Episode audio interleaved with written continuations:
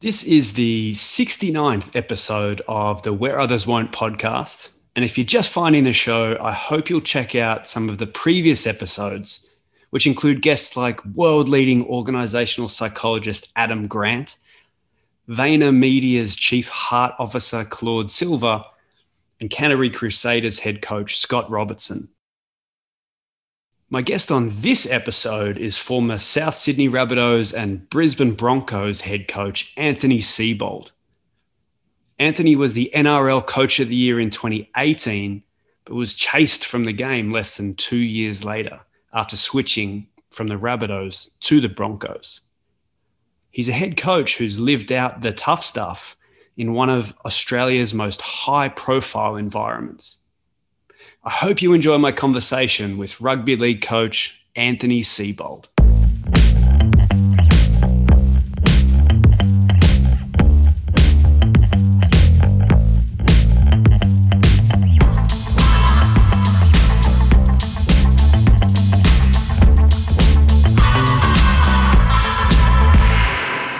Siebes, of all the things that have happened off the back of the tough stuff, meeting you has been something that I'm the most grateful for, mate. How you doing?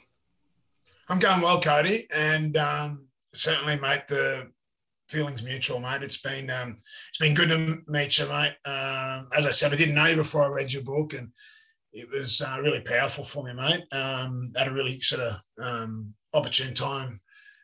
Um, you know, I suppose in my career, mate, to read it and, and just think, you know what, I'm not the only one going through some of the, or I'm not the only one who's had um, has gone through some of the, the things you talk about in the book, mate. So no, it's been good to connect. Yeah, I appreciate that. And as a Canberra boy uh, who grew up on the Raiders, um, obviously we, we, have that connection as well with you as a former yeah. player. And yeah, I've seen a couple of photos of you, mate, as you've, you've sent me, and uh, with with um, some of the old Raiders gear on. Um, but yeah, no, mate, I, I, I love my time. I had a couple of years in Canberra, which is great. My wife's from Canberra, and um, my brother-in-law played for the Raiders, so yeah, got a great connection with with with Canberra, and um, yeah, really, yeah, enjoyed my time at the Raiders. I'm looking forward to diving into some of the topics here. We're kind of going to go through the book and talk about your experiences in coaching, um, but just to kind of level set for everyone, particularly in North America. So, you're a, a former rugby league player. You moved into coaching. You've also um, spent some time lecturing at, at university and have got a teaching background. And you know your coaching experience first at South Sydney. So for those who aren't as familiar, club owned by Russell Crowe, and then uh, you moved up to the Brisbane Broncos, who are the Manchester United, let's call it, or the the Yankees or the Lakers of the National Rugby League. And you had some incredible experiences. Um, I've heard you say I had 14 really good years and then a, a couple of pretty crappy ones. Yeah. But uh, really looking forward to kind of going through this with you. So let's start there. As we kind of talk about the first chapter in my book, everyone thinks you're an idiot. What was it like going from being coach of the year to two years later exiting a club and, and basically having everyone think that you can't coach? Because that's just hard for me to fathom, let alone yeah. you having actually gone through it. Yeah, well, that's essentially what happened, mate. Um, you know, but that's why you the first chapter in the book resonated with me, mate. Like, yeah, I, have been, as you said, mate, I've been coaching professionally. I think before I resigned in August of last year, that was my fifteenth year um, as a full time professional coach. You know, prior to that, as you said, mate, I was a lecturer at university and, and I um, taught at at um, school for for a couple of years, and um, yeah, it was really challenging.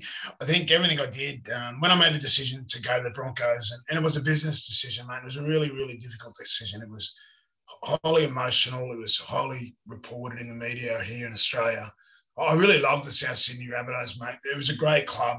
Um, had a great connection with the community there, and we found ourselves really improving and had some success. Um, you know, we went from sort of 12th a couple of years in a row to, you know, being in a preliminary final um, with, with Sydney Roosters, who are one of the really, um, you know, um, consistent teams out here in Australian sport.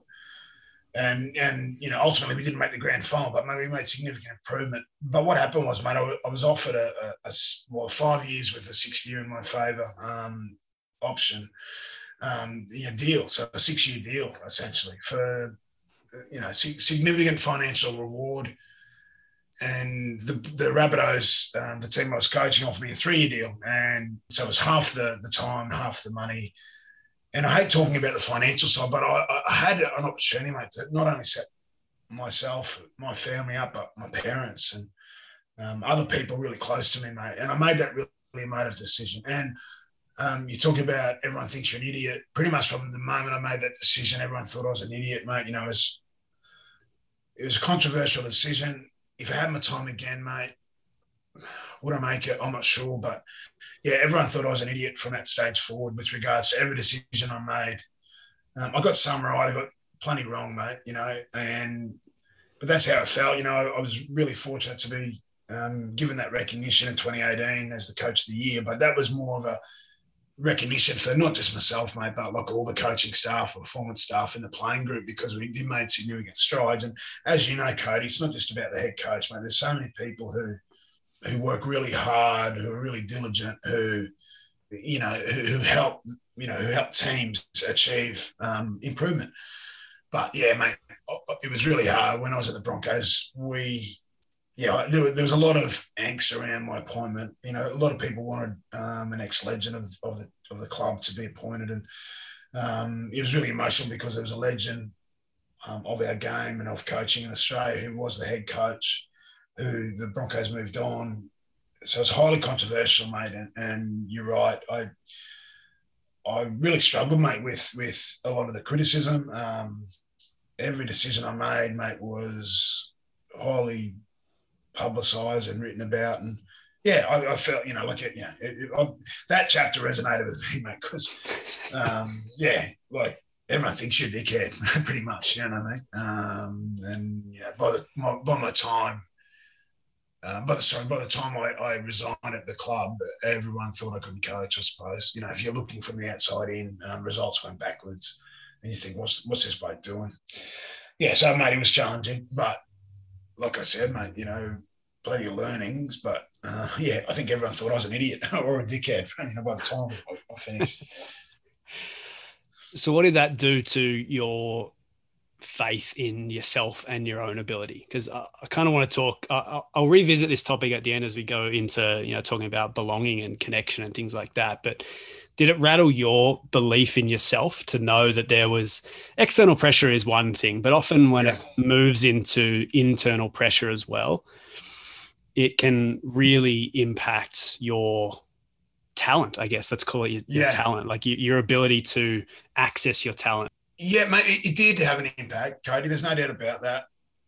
As you said before, mate, you know, I was saying about this. I, I, had 14 really good years or really positive years as a coach where I learnt, grew, you know, had some success, had some failures, but, you know, the failures were opportunities to learn and get better. And, but my last sort of probably 12 months in the job at the Broncos was, was, was really challenging. And I did question myself a lot on, you know, is this what I want to do? Am I, you know, am I helping or am I hindering what the club's trying to do? Mm-hmm. Um, so yeah, mate, there was a lot of self-reflection. The thing that probably I struggled with, mate, was um, my processes had always, well, the processes, you know, that that I'd you know developed and and learned and added to and you know, had always seemed to, you know, um, help players be better. And what I found in the last year that the, the Broncos was our performance is really poor, mate. You know what I mean? And um, yeah, yeah. And I don't know whether, yeah, I, you know, there's a lot of lot of things why we were poor. Obviously, you know, you need your best players in the park, mate, to perform well. But yeah, it just it just seemed to go wrong. And then obviously, uh, you know, our, our, performances were poor, and uh, ultimately, I put up my hand, but but I, I, did feel in the end, mate, like your chapter says, everyone thinks you're an idiot. Well, that's oh, I essentially felt like that in the end. I thought, mate, you know, it's just best for me to to resign and, and step away from that situation. To everyone listening as well, I mean, your apprenticeship in both playing and coaching is literally as good as it can get. And so you, and then you went on to win Coach of the Year before you even got there. So, you know, there's there's no doubting that you can coach. It's, it's funny just to see over and over and over again what that pressure can do to people who, you know, are in the top one percent of talent, and just that the lack of belief from the outside seeps in to you yeah. Uh, and that's why I was keen to start off actually the, the book with that chapter because I, it, it's little covered and little talked about. Yeah. And then the result of that is is kind of goes into the the second chapter where you know your fiercest rival is yourself. So you and I have talked about how you kind of went into this mode of of trying to outwork everyone and yeah and and that then almost facilitated that spiral as well because you kind yeah. of became obsessive with just work. Cody, I think when I've coached at my best, so look, probably one of my most favourite coaching experiences was the South Sydney experience, you know, because we were winning games and the players um, were improving and, and I felt I was on top of my game. But if I think back to what I did well there, like I'll give you an example. Um, there was a day each week where I didn't go into work. Um, and I told the staff and the players, don't come in. You know, so essentially it was a day off. Um, it, was, it was the one day off each week that all the staff and the players didn't have to come into the building. Um, you know, the, obviously the coaches had to do some work from home, so I'd do some work at home, but I, I wouldn't go in, which was about a 45 minute drive either way for me um, from where I live in Sydney um, I would get um, an opportunity to go and um, you know the, um, the, the the float pods, you know, like the um, the float tanks. Uh, yeah, um, yeah. You know, with magnesium in it, I'd go into a float. Yeah, yeah, yeah, yeah. So I'd go into a float for an hour each week. I'd get a massage. I'd train. I'd take my wife for brekkie or, or lunch. but you know what I mean? Like it was just an opportunity to get away from footy for the day. And, and the staff and the players would come in the next day and just mate, the energy in the joint would be enormous, and my energy would be great because you know what, I had an opportunity to train and relax and meditate, or and you know, or, whatever you want to call the float tech experience. But you know, I'd come in and be really energetic. Well, I tried to outwork everybody when I went to Brisbane because I came in there um, six weeks into preseason, so they'd already been training under a different coaching staff. I was up there by myself, and we didn't start the year that well. So you know, the, the work ethic, I've, always prided myself on having a, you know, a, um, a high work ethic. And, but it went silly, mate. So I, I was doing things like getting in there at five in the morning, not training, you know, like going in actually working, not going in to train before everyone came in. I'd go in, not train. At about 5.30 or 6 o'clock in the afternoon, I'd go and get Subway or go and get a takeaway meal outside the building, and then I'd come back to the building and work from say six thirty till about ten o'clock, and then go home because I was living in a one bedroom apartment, mate. I just thought, you know what, I'm just gonna. The performances aren't great. I'm just going to outwork everybody. And what I did over a period of time, mate, was fatigue myself. So I felt as though I probably wasn't at my best because I was tired, mate. And I thought by just you know, work, work, work, that would improve the players' um, and improve the team and so on. And it was, it was, you know, looking back, I'm thinking, what the hell was it doing? But when I've been at my best, mate, I've allowed myself to have some time away from, you know, the club or the game. And when I've been at my worst, my learning was you've got to be energetic for the group. You've got to be on point for the group. You've got to be on task. And by doing that for me was allow myself a day each week or half a day each week where it wasn't just about work, mate. It was about um, you know self care or you know investing in in relationships or or um, you know investing in the family or whatever it was, mate. Yeah, so that was a big learning for me. It's really an investment in your performance and the recognition that you're a performer too. Like you said, like there's a really easy example that you just gave there. Your energy needs to be high as the head coach. You can't slink in after four hours in bed and yeah. like you know this better than most, mate. Players pick up on that within half a second. Yeah, yeah. They know immediately. They know that you know, and and and this is something that I really want to get across to head coaches is everyone is looking at you all the time and they pick up on those things yeah. and it create it creates the environment probably easier than a lot of the other interventions that we put in place where it's a training intervention or we're going to do this with our culture now like your behavior is being watched and yeah and, and i want us to be partners in performance with our players rather than adversaries and what that means is yeah like you can still be a ruthless competitor. You can still outwork everyone and have a day off so you can go to lunch with your wife. Like that's not yeah. unreasonable. No, mate, I, and that was my learning. You know, I, I think it was just because, mate. You know, I got up there and there was, as I said before, it was really highly in Australian sport. It was highly controversial me leaving South to go to Brisbane, and I didn't want the club to fail. I didn't want the the people who offered me that opportunity to go up there to to to fail. I wanted to prove. I, I had it in my head. I wanted to prove people wrong rather than prove people right. So I just look at it. I looked at it from a different perspective, mate.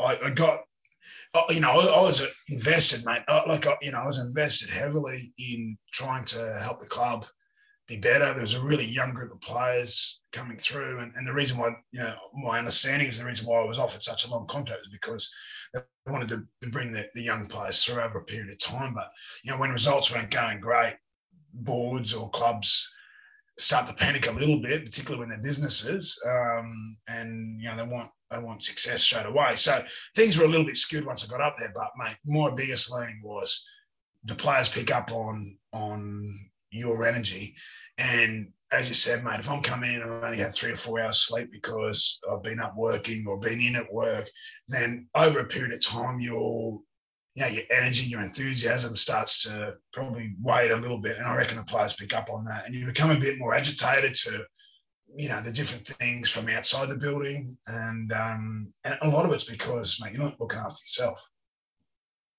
And so then what are your reflections on what I position as the God particle and, letting go of some of that power.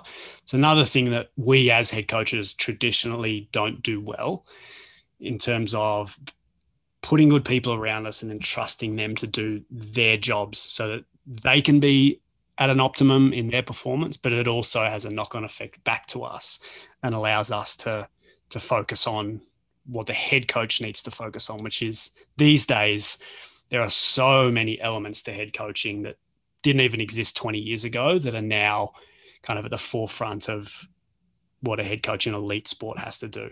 So, what are your reflections on that kind of letting go process?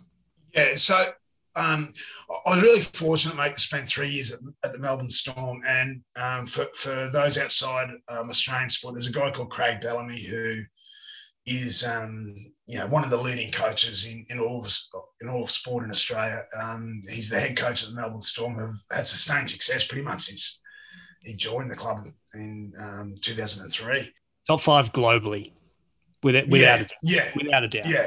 So, so like you know, mate, what, what a what a club to do your apprenticeship at. And there's another person there who's the general manager of football called Frank Ponissi, and and Frank is um, such um, a, a, great support to, to Craig in, um, in, in that environment there. And one of the things I, I learned was a, you know, um, to have a general manager of football who supports you so much and and and um, and adds to the program is really important. But B, Craig really delegated um, to his staff, and he gave you a role, and let you do the role. And the only time he'd sort of you know, talk to any of the staff about the role is if they weren't doing the role. But he was great at delegating. And, and you think about um, he didn't have an ego. He, he gave people their role um, and he let them get on with it. Um, and I'll give an example. Like, you know, he's very much a, a defensive bias coach as a head coach. He, he you know, if, if defensively you're strong, he believes, and and and you know, in our game, if you're good defensively, then you give yourself a big chance to win games in, in, in rugby league. So, for instance, in attack, he delegated to the attack coach, and I don't think I saw Bellyache ever come up with a um, come up with a, a play or, or a shape in attack. He just let the attack coach do that, and that was one of my biggest learnings. And I think I did that really well at South Sydney. I wanted to do it really well at the Broncos, but mate, I lost trust in some people in, in the organisation, so I felt as though I probably had to do some other things away from the X's and the O's and away from the relationships. So that took me away from the main thing. And um, Pat Riley, the famous basketball coach, um, had a saying that I learned off Craig Bellamy and Frank Ponissi at the Storm was keep the main thing the main thing. So if you're the head coach, you know, the main thing is you coaching the team, coaching the players, building relationships um, you know, making sure that's good. And I felt as though I, I, didn't keep the main thing the main thing when I was at the Broncos. I did it South because I had a fantastic general manager of football in Shane Richardson, who was very much like a, a Frank Ponissi to, to Craig Bellamy. Man, he mm-hmm. took away a lot of that stuff, you know, whether it was board, sponsors, um, you know, all the peripheral stuff that, yeah, you got to you got to sit across, but it's not your main thing. Whereas in the Broncos, mate, I, I just felt like I wasn't supported from um, some people in the organisation, so I didn't delegate as as effectively, and yeah, I, I probably um, got that wrong there, mate. You know, as far as yeah, letting you know, look, leaving others to do their role, and and but also the club probably didn't support me enough, mate, to allow me to do the role. Um, in some ways, I hate saying that uh, publicly, but yeah, I yeah, I've seen uh, how it works effectively and efficiently, and um, and I've seen how not to do it. And I probably yeah didn't do that effectively enough, mate. I didn't delegate enough because I probably didn't. Yeah, I probably didn't trust some people in the roles or whatever else, mate. And um, yeah, trust is an interesting thing, Cody. You know, in coaching, like it's almost like you know trust is built up over a period of time, but also it's eroded over a period of time. And I like to think of it as a deposit or a withdrawal, you know, from a bank account. Um, and um, yeah, mate, I, I, I got it wrong at the Broncs. I, I wish I had I had some great people around me, and I had um, some people that essentially I lost some trust in as well. Moving on to the next chapter in the book is around identity as a coach and this, I guess, easy trap to fall into of thinking that you're just a head coach. And you know, you've talked already about your background in, in teaching and you're a parent and, and a husband and you've got all these different elements to your identity. How do you think about that now, having gone through what you've gone through in terms of just how easy it is to kind of slip into that single lane of like, I'm a head coach. Like even what you're doing now around mentoring another head coach in the league and kind of being at arm's length from the job. How do you think about who Anthony Seibold is now? Yeah, it's really interesting that one, Cody, because uh, like I think you know your, your, identity is a head coach. People who recognise you in public or whatever think, oh, that's that's the coach. You know what I mean? And, and so all your conversations often are, are, are evolved around you know, your, your job. Um, but it was really interesting. I was sitting down having a coffee, and this going back probably about two months ago here in Sydney, and a, young kid in a school, uniform, and his old and his old man, um, or his dad rather, no, his old, and his dad um, come up to me at a table. I was having a coffee, and they said, "Oh, you used to be a coach, didn't you? you know what I mean? Like you, you used to be a coach." and I said, "Oh, I'm still coaching. I'm still coaching, but I'm a dad. I've got three daughters, so I, I consider myself a dad first. So." that was a really interesting sort of moment because I'd been out of the Broncos probably for a couple of months and I was back living in Sydney. And I don't want to be identified as a coach, mate, first and foremost. I want to be identified as as a dad. You know, mm. like so when people ask me what I do, I used to say, yeah, I'm a coach, but now I say, yeah, I'm a dad. And whether that's because I've gone through a shit experience, I'm not sure, mate. But um, I've probably got a better perspective on it now than I had um, because, yeah, you do identify yourself. I'm a coach, you know, I'm a coach. That's what I do. But it's like a player, mate. You know, we often see players transition out of rugby league or AFL here in Australia. And it's a tough transition to what they do next because they're in their early 30s most of the time and they've got another 30 years of work to do, mate. You know what I mean? Not everyone's lucky to walk straight into a coaching role or a, media position um, yeah. when they exit um, their life as a, as a sportsman or an athlete. It's another 30 odd years that they've got in their, their um, work life, more. You know, like retirement age is is, is, is, is going up each each you know period of time. So the players that struggle are the ones who identify themselves solely as a, as a player. I'm a footy player. But I think sport's doing it better and better with regards to transitioning players um, out of sport because of, you know, there's been compulsory study at different times at different clubs that I've been involved with, yeah. um, you know, or apprenticeships or traineeships or whatever else. So I think clubs are doing a little bit better. But yeah, for, for a coach or a player, it is hard transition, mate. And it is hard because often you identify yourself, I'm a footy player, I'm a footy coach. Um, but I think I've got better perspective on it now, having gone through um, the experiences that, that, I've that I've had, and probably my priorities are, if they were a little skewed, I reckon they're a little bit better on point now. And I'm not exempt from that. You know, the thing with this is it's a powerful drug, particularly at, at that level of, you know, head coach or CEO or or athlete or whatever it may be. Like I I struggled with giving up my title as a head coach. I'm like, who who wants to listen to some author? You know, what like what what am I now? You know, and yeah. uh, and so even as someone who's written a book about it and a chapter specifically about identity is like even I struggle with it. And that was, my main concern was wanting to be a head coach. Like I, I, love having the players and the group and the camaraderie and, and everything that we have there. But but you're right. It's it's about really understanding the, those those priorities of kind of the flow of your identity and and a job, whatever the job is, should really never be at the top of that. It doesn't even matter if you are a, a husband or a wife. Like you're you're someone's son or daughter. Yeah. First, like there's got to be something above it. Yeah, yeah, that's really interesting. You say um, that Cody. I remember Frank Ponissi, who I've got so much respect for. He's the the, the gentleman I spoke about earlier, uh, the general manager of football at Melbourne Storm, and he's always said, um, just remember that you're coaching somebody's son. Mm. You know, he used to say that to the coaches. So, you know, they're, they're all somebody's son. So you've got to care for them and you've got to respect them. You can critique the performance, but not critique the person, if that makes sense. Um, and that really resonated with me when he used to talk about that.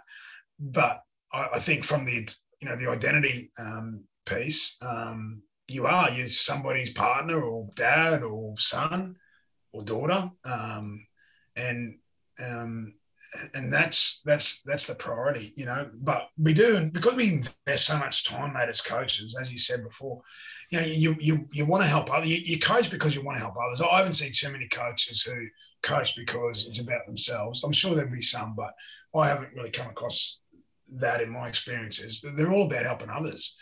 But I think it's, you know, and because you want to help others, you, you sometimes prioritize that as being the, the, you know, that, that has been the most important. But um, I think on reflection, man, it's really good to have balance and it's good to have perspective on things. And, yeah, if you ask me to describe, you know, who am who, who am I? Like I'm a dad. That's that's that's my priority. Um, and probably a little while ago, maybe I would have said I'm a head coach first before I thought about being a dad. But I think, um, you know, you always learn, mate, don't you? Looking at kind of all the things we've talked about so far, so I want to kind of move on to, you know, you're hired for your brain and that idea.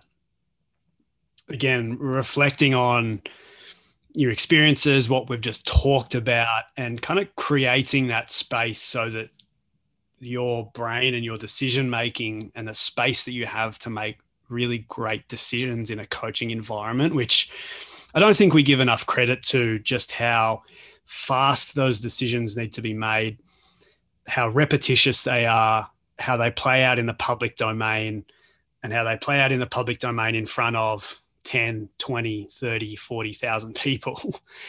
Yeah.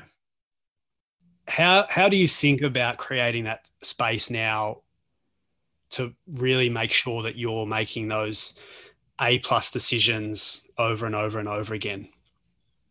Well, mate, my biggest learning is, and it, you know, it, it's in and around self care, I suppose. You know, um, so you're talking about um, some key pillars, and some key pillars to be at your best, mate, I build around sleep and exercise and and nutrition and you know whatever you think about mindfulness, you know whether it's breathing or um, you know or meditation or or or, or, you know sitting in a float tank or, or whatever it is. I, I, think there's some key pillars, mate. Like I, so I think being at your best as a coach is built around looking after yourself first. That's one lesson that I learned when I was at my best as a coach versus when I didn't think I was at my most effective.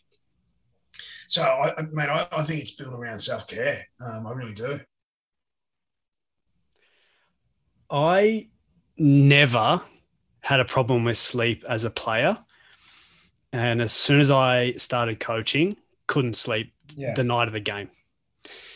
So so bizarre. Like it's almost. I think of uh, so Dr. Craig Duncan has this book called Self Science, and you know Craig's obviously a, a legend in Australian sport. It's all about that. It's the idea of how like even things like that can change. So same sport, same person, Aussie rules, Cody Royle played hundreds and hundreds of games, never struggled with sleep. I mean, never. And then flip it over to you know you've got all the responsibility of being a coach and you're kind of sitting there staring at the the ceiling you know at 3 a.m going did i prepare them well yeah. enough did i tell this guy that yeah. did, like do they do they know when to slide do they know when not to slide do they know when to you know you're going over all of it and it, it's so funny because it is a science, isn't it? Like you've kind of got to go through it and learn and learn what your meditation is. Is it a float tank? Is it a long distance run? Is it actually sitting with your yeah. legs crossed?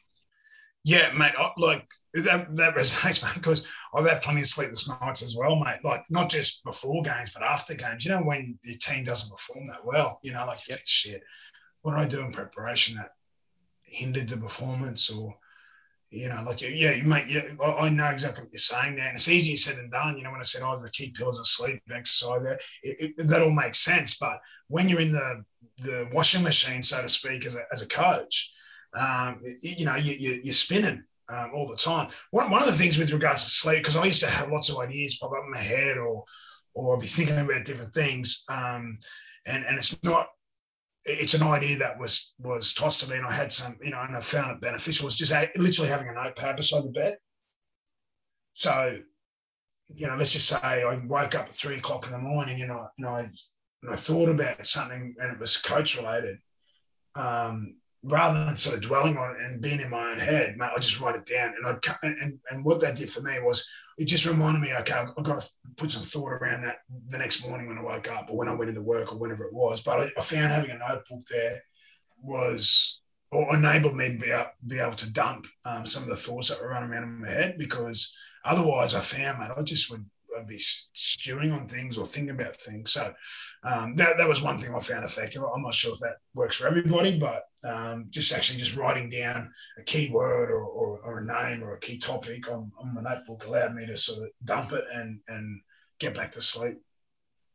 I think the other one, just quickly around coaching performance, particularly all the elements around your brain, is is really around communicating that to the organization and the team as well and why that's important. Yeah. And this is what I mean about being partners in performance is, you know, I think because we've set a standard of always being available, always being in the office, always, you know, always, always, always, there's just this belief that the coach is always going to be there.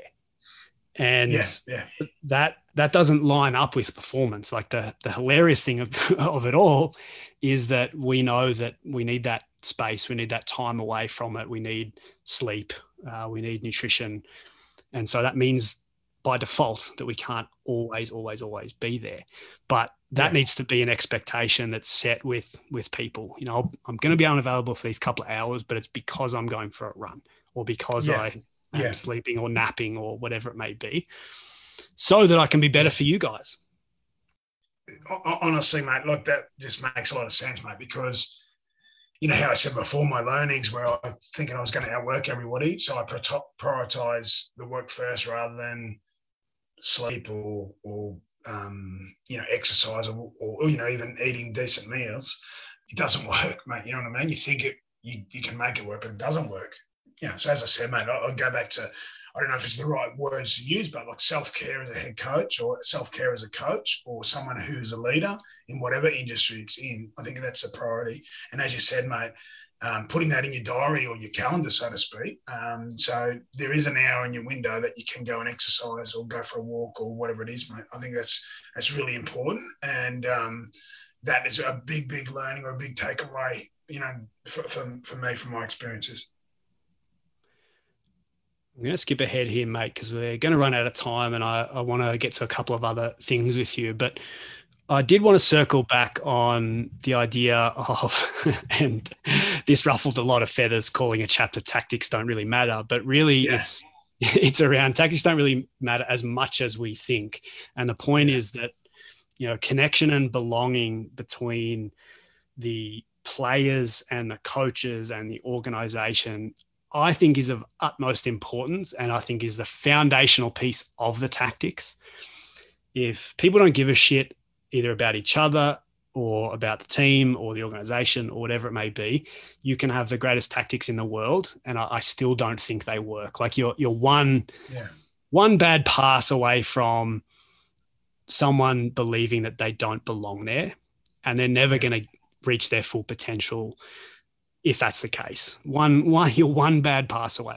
So for all the tactics, it's I just think it crumbles so easy what what have you seen around that? And again, you've you know you've been at, at places like Melbourne Storm that yeah just seem to ooze this sense of belonging. People walk in there as un, unrated players and come out state of origin players. And, yeah. and to me, that's got to be more than just they're tactically set up to succeed. It's got to come from some sense of, of belonging and connection. Look, mate, like if you talk about X's and O's or strategy, everyone watches everybody play, don't they? You know what I mean? Like, so I'll use my sport, rugby league. You, you know, you, you look at trends in opposition teams, you look at trends that work, trends that don't. Um, you know, everyone um, will, will, will, teach players to catch the same will pass the same. You know, a lot of the core skills don't change from club to club. And I've been to a couple of different clubs. All those different types of things are pretty um, you know, are pretty consistent across organisations that I've been in. But the difference is, mate, is that connection piece. It is, and some things that I've seen really work. I'll give an example, like you know, Melbourne Storm, and um, and they have a lot of players from different countries in the in the, in the organisation, but they will have a they will have cultural evening. So if you're Fijian, you get an opportunity to to cook Fijian food and have um, some some um, ritual or present to the, the rest of the group rituals that are important to Fijian players or Tongan players or Samoan players or you know indigenous players, whatever it is. And I've seen that used at a couple of different clubs, and it works really effectively, mate, because it means we value your, um, yeah, we value you as a person, we value where you've come from, and when people feel like they belong, it's not about X's and O's. And and as I said, um, getting to know people on a deeper level is really important. I reckon one thing that I did well at South Sydney was that connection piece, and I used um, a really simple strategy in the first place. It was called Triple H, and um, I got the idea from a book I read um, called um, "You Win It in the Locker Room," which is essentially saying what you're saying, mate it's not about the X's and the O's, it's about the relationships and the connections. And anyway, I, I got this idea um, from, from that book, and I had every player. I, I actually scheduled in a meeting each week of preseason. Uh, I want to say a meeting, like, you know, on their schedule, Triple H session.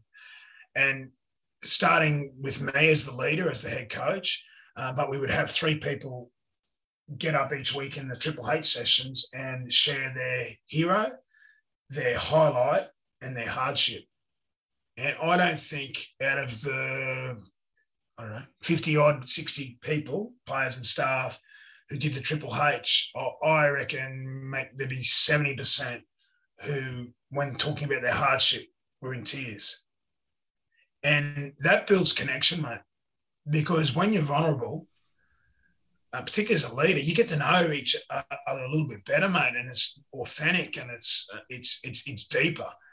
And I don't think I got that right at Brisbane. I don't think because I came in six weeks into the preseason, if I had my time again, I would have spent the first couple of weeks observing the players and just let them do their, their old schedule and would have done things differently around the connection piece, mate. Um, but because I come in six weeks late, I thought, oh shit, you know, we got we got games coming up in, you know, in X amount of weeks, and I need to get you know the X's and the O's, and I need to you know look at the strategy and the tactics and you know whatever else. But um, I got it right at South Sydney as a head coach. I didn't get it right at Brisbane, but I would prioritise, mate. That that that's that's the most important, mate. And as I said, you know, Melbourne did extremely well. Um, South Sydney did it extremely well, and I'd like to think that I did extremely well at South Sydney, but I certainly didn't at, at Brisbane. If I had my time again, I would have done, you know, the Triple H stuff to start with at Brisbane, and you know, as I said, just observe and learn, and um, and, and, and then make some decisions in and around the, the X's and the O's. Yeah, they're such easy things to prepare for the players but so rich in in insights about who people are because they'll they'll tell oh, you and, yeah. and I'd go a step further and say you got it absolutely right there, and, and I don't want to gloss over it. Is you went first. Uh, I think again that's that's the real key to any of these activities, whether it's the cultural cultural evenings or it's the Triple H or uh, whatever it may be. It's you as the leader go first. You set the tone. Yeah. If you and if you're yeah. not vulnerable, do you know what you're going to get? Nothing. Yeah. So no, no, mate, I, I got to lay it on the line. yeah, no, definitely, mate. That was one thing that um, I was, uh, you know, I, I, thought it's important that I get up first and, and be vulnerable first as a leader. But man, I tell you what, mate, those sessions were the feedback from the players from those sessions. Still now, if I bump into any of the South Sydney boys, often, mate, the conversation goes back to, to, to that. You know, not not the games we won or the tactics that we had. It was, you know, a lot of it goes back to to that connection and, and relationship that we built off the back of things like that. Now that was just one strategy. We did multiple different things, but that's a simple strategy that I think can work in any environment. I think that's the most robust way to approach it. Like winning can drive belonging and connection as well. Let's not, you know, kind of gloss over that fact is shared hardship and winning is hardship does that too.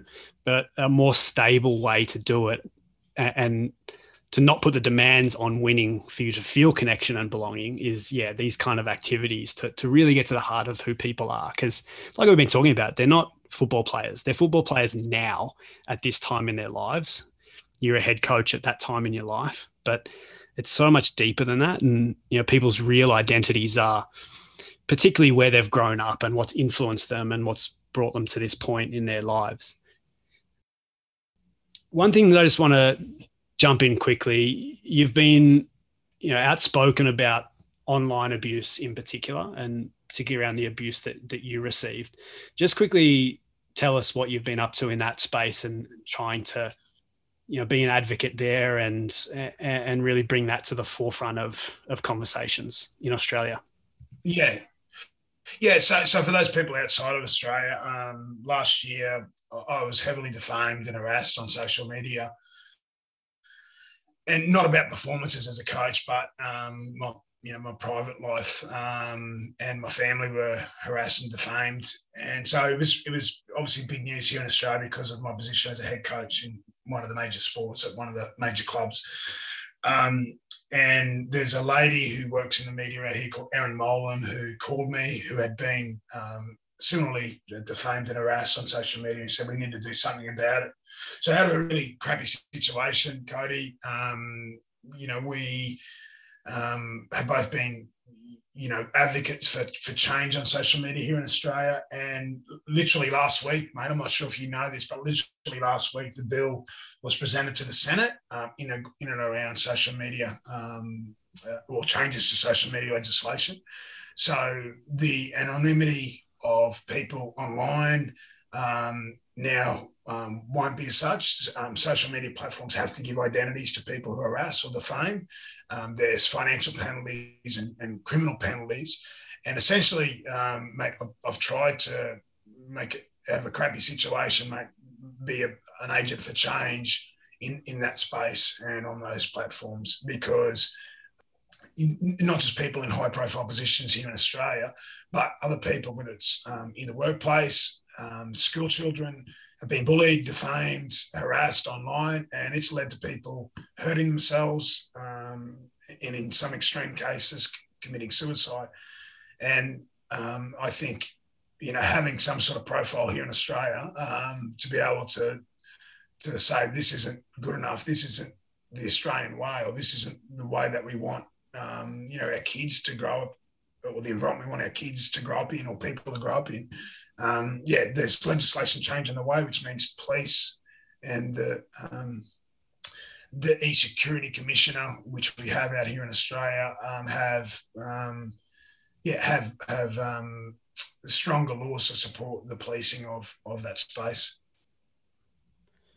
That's incredible, mate, and well done to you and Erin and everyone involved in that. And you know, hopefully, changes like that are, are coming across the globe. And like you said, mate, I, I mean, you should shouldn't have had to go through that, and your family shouldn't have had to go through that for you know losing a couple of footy games. Yeah, yeah, mate. That essentially was what it was, mate. You know, it pretty much yeah, we were losing, and I think people didn't want me to be the coach anymore. Um, or didn't like you know didn't like me as a as a coach, and yeah, it it was really ugly, mate. But yeah, past it, and um, hopefully there'll be some stronger changes. And it's in Parliament at the moment, and it'll, it'll be passed, and you know, like that's going to help protect people um, going forward, which is which I'm really proud of, mate. To be fair, you should be, mate. Quickly tell us about your TV show recommendation. Right. Okay. This is, the, this is the this is the most important I, part. 100%. So I said before on before we, we jumped on um, and started recording, I, I, said to Cody Yellowstone. For those who don't watch it, Kevin Costner stars in it. It's about a big, massive ranch um, in the United States. I love it. Um, so get onto that. And one podcast to listen to, which isn't educational, if you just want to yeah, just when you're driving somewhere um, or you know working around the house or whatever it is, get onto the uh, Victory podcast, which is uh, for those people who remember Entourage, which was a um, HBO TV show um, back in the 2000s. It was um, yeah, it was a really good show. I loved it, and a couple of their stars and the creator um, are on the the Victory podcast. So watch Yellowstone, listen to the Victory um, podcast when you're yeah, when you when you want to chill out, when you don't want to learn um, too much, you know, when you just want to relax and and have a bit of time away from from from learning, they're both two good things to look at, mate. Love it. Kevin Costner's the, the greatest actor of all time, and I won't hear any different from anyone. How good. Bo- the bodyguard, mate. If you don't know Kevin Costner, go back and watch the bodyguard. There you go. Awesome, Steve. I, I, really appreciate this, mate. Um, I'm absolutely delighted that we got to connect and, and meet, and, and, I've loved our conversations. And this one's no different. And if people want to get in touch with you, they can find you on LinkedIn. Yeah, yeah, that's. I'm not, you know, obviously I'm not on any other social media platforms, but yeah, LinkedIn, mate. You know, obviously, um, it's a good way for me to connect with people um, inside and outside of coaching. Um, yeah, mate. So yeah, on LinkedIn. Awesome, mate. I appreciate your guidance and um, our chats. And yeah, mate, thanks for coming on where others won't. Yeah, good on you, Cody, mate. My pleasure. As I said, mate, um, I've loved the book and it's been great to connect, mate. Like, um, it really has, mate. I've got a lot out of our conversations as well. And I appreciate you having me on, mate. Thanks, mate.